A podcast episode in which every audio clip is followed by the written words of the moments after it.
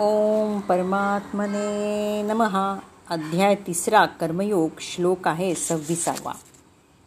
न बुद्धी ज भेदम जनयेत अज्ञानाम कर्म संघीनाम जोशयेत सर्व कर्माणी विद्वान युक्त समाचरण नियतकर्मांच्या फलामध्ये आसक्त असणाऱ्या अज्ञानी पुरुषांचं मन विचलित होऊ नये म्हणून विद्वान व्यक्तीनं त्यांना कर्म थांबवण्यास प्रेरित करू नये.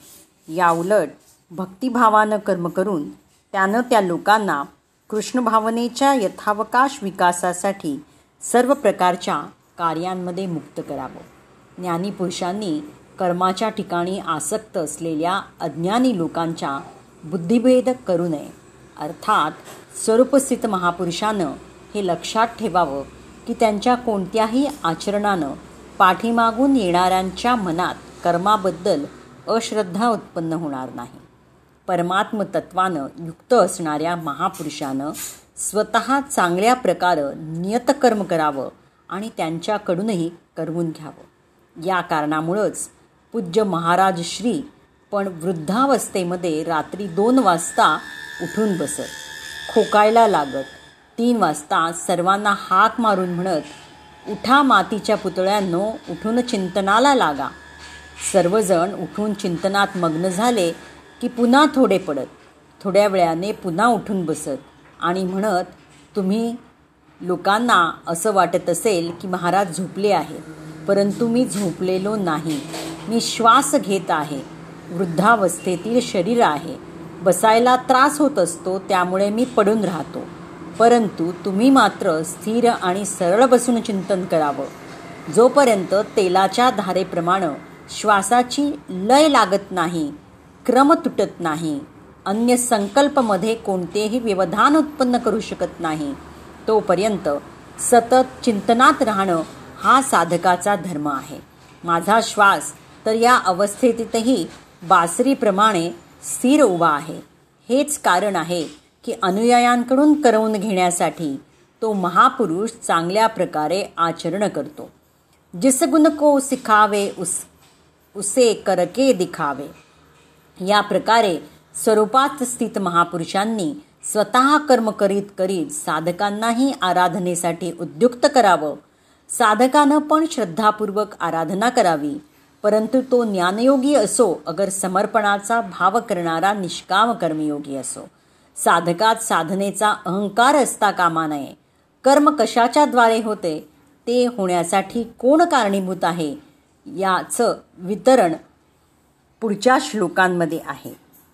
तर वैदेश्च सर्वरहमेव वेद्य हा हाच सर्व वैदिक कर्मकांडांचा अति अंतिम उद्देश आहे.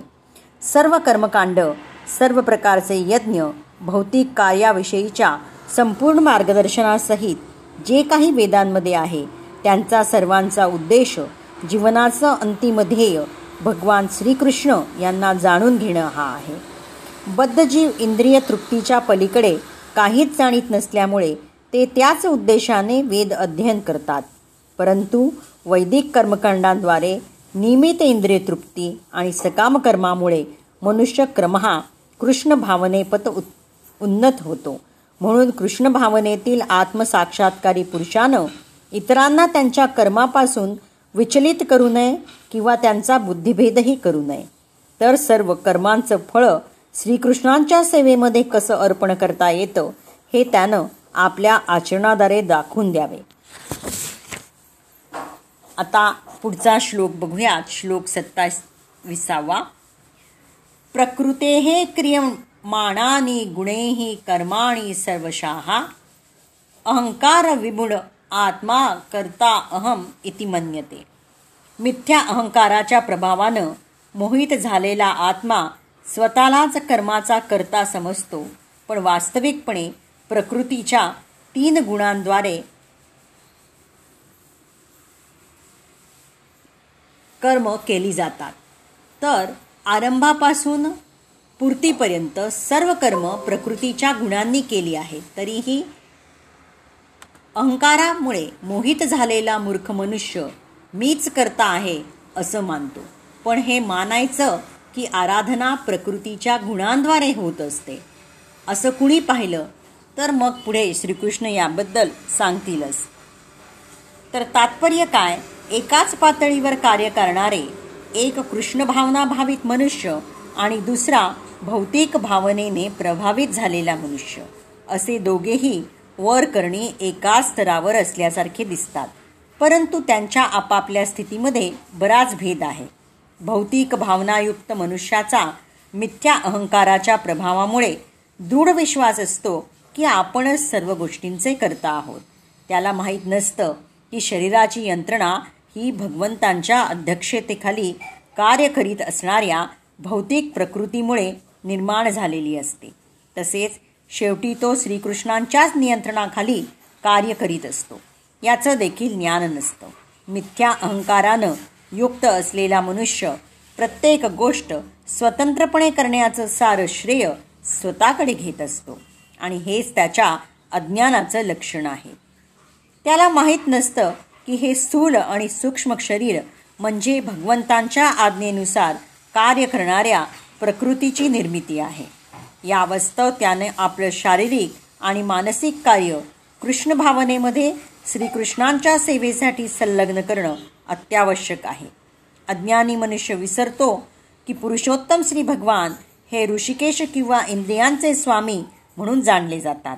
आपल्या इंद्रिय तृप्तीकरता अशा मनुष्यानं दीर्घकाळ इंद्रियांचा दुरुपयोग केलेला असल्यामुळे तो अज्ञानी मनुष्य वास्तविकपणे मिथ्या अहंकारानं मोहित झालेला असतो.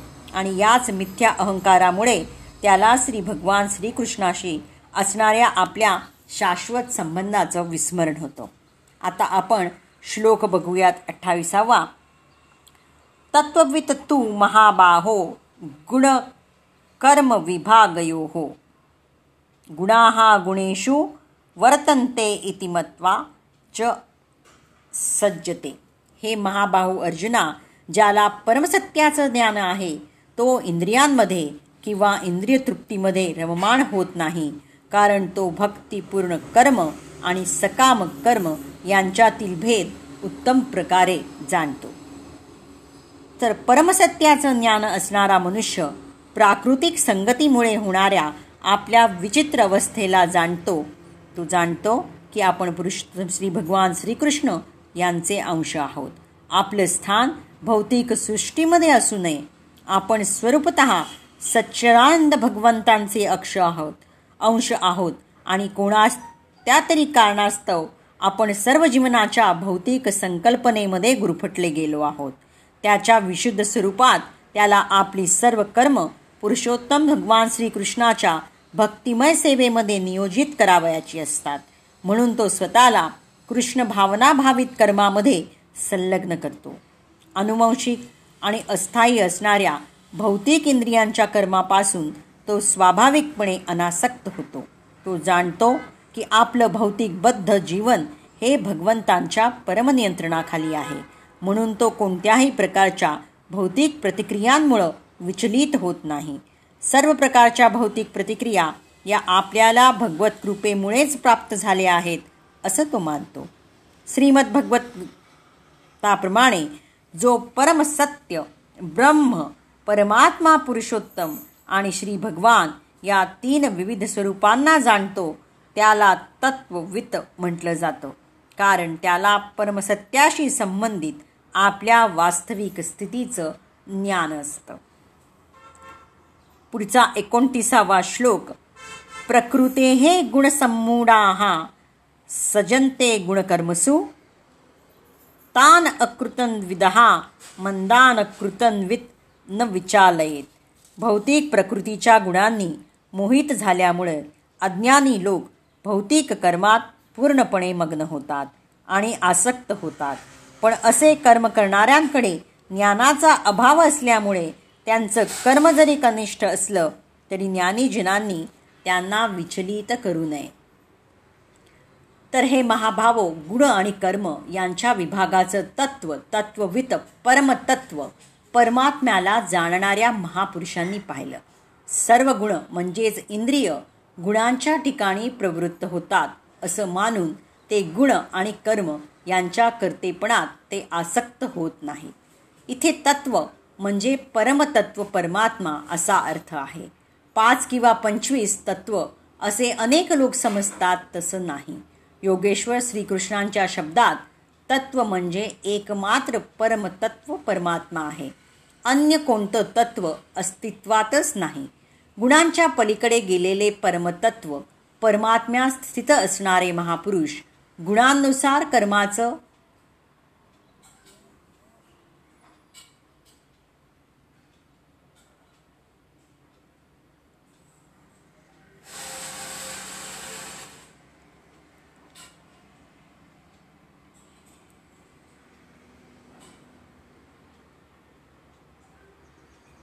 गुणांनुसार कर्माचं विभाजन कर्माची विभागणी पाहू शकतात. समजा तामसी गुण असेल तर त्याचं कार्य असतं आळस निद्रा. प्रमाद कर्मामध्ये प्रवृत्त न होण्याचा स्वभाव. जर राजस गुणांचे प्राबल्य असेल तर आराधनेपासून मागे न हटण्याचा स्वभाव. शौर्य स्वामीनिष्ठेनं कर्म करणं. सात्विक गुण कार्यरत असताना ध्यान समाधी अनुभव प्राप्त होणं आणि सातत्यानं चिंतन करणं. स्वभावाने सरलता हे गुण असतात. गुण परिवर्तनशील असतात. गुणांना अनुरूप कर्माचा उत्कर्ष किंवा अधपतन होत असतं ही गोष्ट फक्त साक्षात्कारी ज्ञानीच पाहू शकतो. गुण आपलं कार्य करून घेत असतात अर्थात गुणगुणांच्या ठिकाणीच प्रवृत्त होत असतात.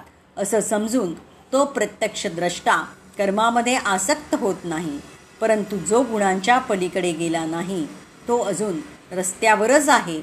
त्यानं मात्र कर्मात आसक्त राहावयासच हवं.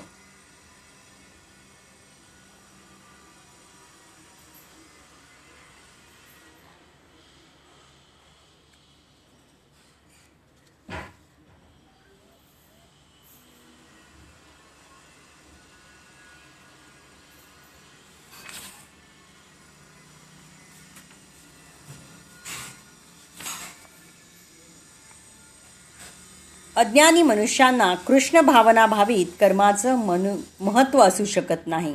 म्हणून भगवान श्रीकृष्ण आपल्याला सल्ला देतात की आपण त्यांना विचलित करण्यामध्ये आपला मौल्यवान वेळ व्यर्थ दवडू नये.